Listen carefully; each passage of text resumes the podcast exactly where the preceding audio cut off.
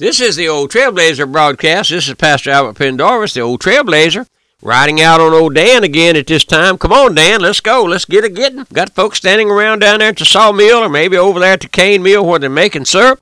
Let's get on down there and see if we can get the attention of four or five of those fellas and bring them a little short message right quick. You just come on now, perk up. We'll maybe get you uh, something to eat down there, some oats or something. Come on, Dan, now, come on. This is the Old Trailblazer. In our last study, we were looking there at blood redemption and divine healing, divine and uh, divine those things. But we come down. We were looking at how the Lord shed the blood of the animals there in the garden and made coats of skin, and which represented the righteousness of Christ. But now we want to look in the 14th chapter of Genesis. We find the story of blood redemption on the altar there east of the garden. When Jehovah drove Adam and Eve out of the garden, he planted an altar east of the garden and it was kept by a flaming sword which turned every way to keep the way of the tree of life. It was here Adam and Eve and their family came to worship. Did you know Adam and Eve came to worship with Cain, with Cain and Abel? They did. Listen, let's listen to the to the verse. It says, "In the process of time, it came to pass that Cain brought of the fruit of the ground an offering unto the Lord, and Abel also brought of the firstling of his flock, and of the fat thereof. And the Lord had respect unto Abel and to his offering, but unto Cain and to his offering he had not respect. And Cain was wroth, very wroth, and his countenance fell. Now, before we go on, let's look. The Lord had had uh, made the coats of skin out of the animals for Adam and Eve, Cain and Abel were born unto them, their children, and they were taught by, by their parents, Adam and Eve. They were taught the way of grace. My friend, they weren't heathens. They weren't uh, walking around with a uh, with a bone in their head. Or uh, no, this they were they were uh, upright human beings, just like you and I, intelligent. Let's don't let's don't get caught up in all of that cave stuff and all. Let's don't do that. They were intelligent people, and they were taught the way of grace. And it came time uh, for them to offer. They were grown men now, and they were offer their own offering. And uh, Abel, Cain brought the fruit of the ground. He brought the best he had out of his garden. Oh, I don't know what all it was they raised back in those days, but I believe it was the best he had. And then Abel brought a lamb, firstling of the flock. And Aim and Cain was very wroth because the Lord had not respect unto his offering, and his countenance fell. Cain brought of the works of his hands, and did not find grace in the eyes of the Lord. Now, my friend, that very statement ought to scare you to death if you're trying to work your way into heaven. Listen, let me read it again. Let me read it. And Cain brought the works of his own hands and did not find grace in the eyes of God.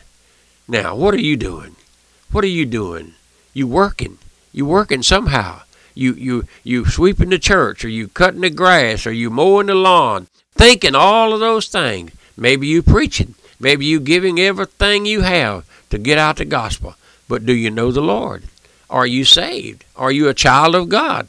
Let me read that verse again. And Cain brought the works of his own hands and did not find grace in the eyes of God. You know, we live in a generation now, some of our religious denominations put a lot of emphasis on on uh, those things, philanthropy and all of those things, and these these uh, old sainted women they call them. They call them saints and all of that, and they go about feeding the hungry and feeding the poor and, and all of those things. And and all those are good. Those things are well and good, my friend. But that's not salvation. That's not salvation. You can do that till your head drops off. It won't help you. No, it's a good feeling. I believe people ought to help poor people. I do. I, I, I do. I drop a dollar into the kettle on the Salvation Army because those folks do a good job. But my friend, that's not salvation. No, that's not salvation. But listen, and Abel brought a lamb the type of Christ, the most constant type of the suffering Messiah, the Lamb of God that taketh away the sin of the world. They came to worship. not to be healed. They didn't come there to be healed. No, they came there with their offering, one with the work of his hands, and received the condemnation or the rejection of an angry God.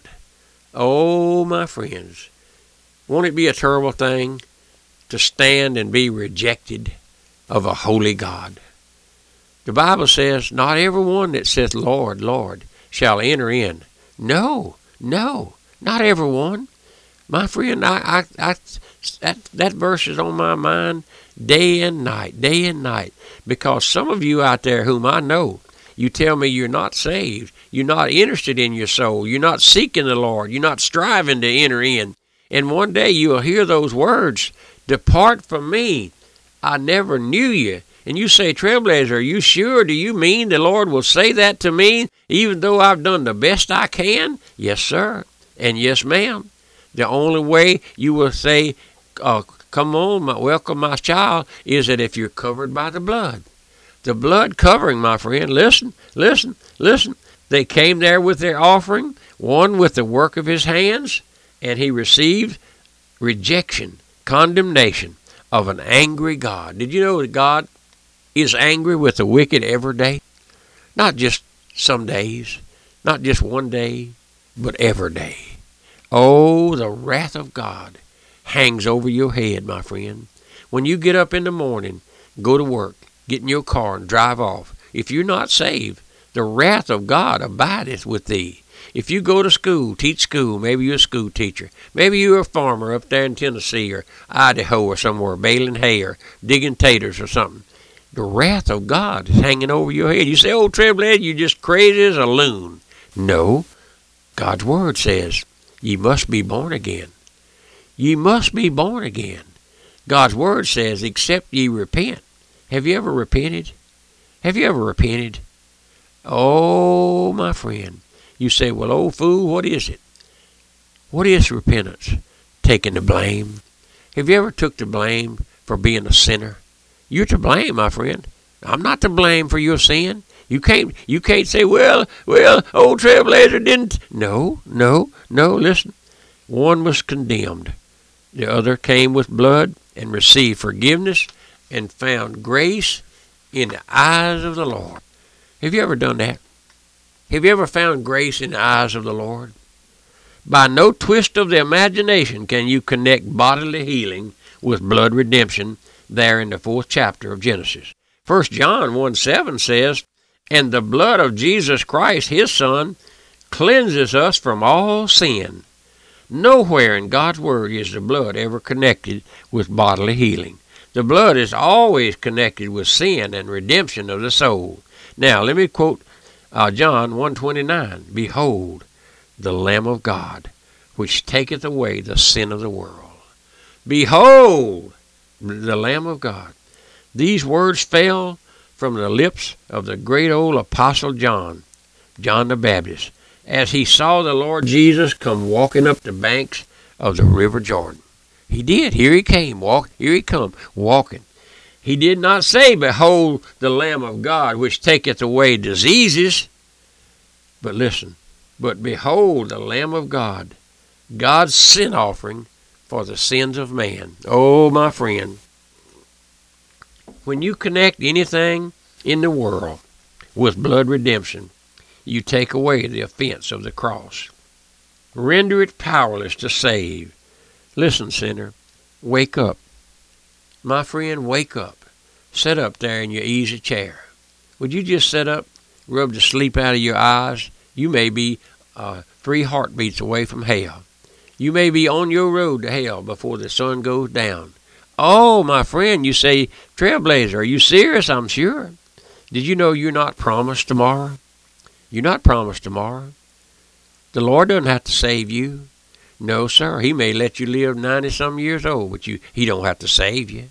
No, he put up with you all those years with your rebellion and your trash that you put out, and he let you go right on into hell. Oh, my friend, did you know that there's not many folks want to be saved today? Not many folks. A lot of folks go to church to ease their conscience.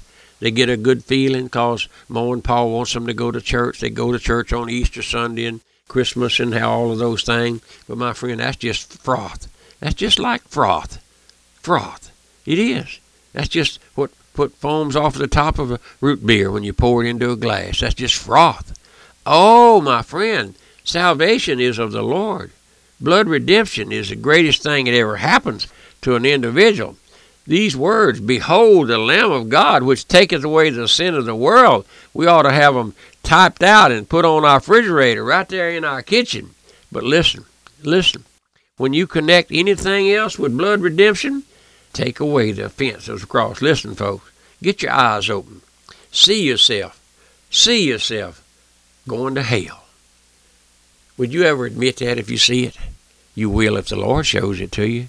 I tell folks here all the time. You want to know if you saved or not?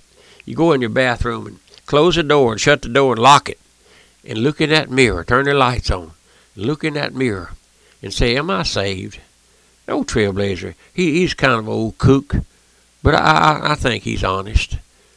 He, uh, Lord, am I saved? Am I saved, Lord? If I die tonight, will I go to heaven? What basis would it be? Are you trusting the Lord? Are you meaner than a snake? Do you have a new heart? Do you have a new spirit? The Lord will give those to you if you seek Him. He said, Seek and you shall find. One of the verses that we say here oftentimes, we have not because we ask not. Did you know that's true? We we have not because we ask not. How many times uh, have you prayed for the old trailblazer lately? Would you pray for the old trailblazer? You think, well, that old fool, I ain't praying for him, and I'm not sending him no money. I have some folks that uh, woman tells me her husband said, I'm not giving that preacher one nickel of my money. And she said, darling, the preacher don't receive no money from this church. He, he don't take a nickel of church. Did you did you hear that, folks? The old trailblazer don't take money.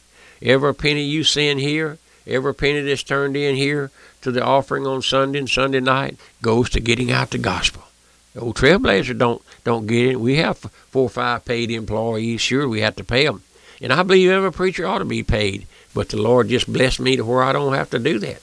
And so I praise the Lord. But I want to remind you of our Demon Possession by Pastor Shelton. It's on sale now. For, and then, would you want to be a part of Send the Gospel around the world? Did you know we're doing that here? Bibles and good books, good material. He may take it and throw it in the gutter, but somebody else come along and pick it up. Oh, we've had stories like that by the dozen over the years. But this is the old trailblazer, Pastor Albert Pendarvis. And remember my mailing address, the old Trailblazer, Post Office Box 1810, Walker, Louisiana 70785, and my website, radiomissions.org.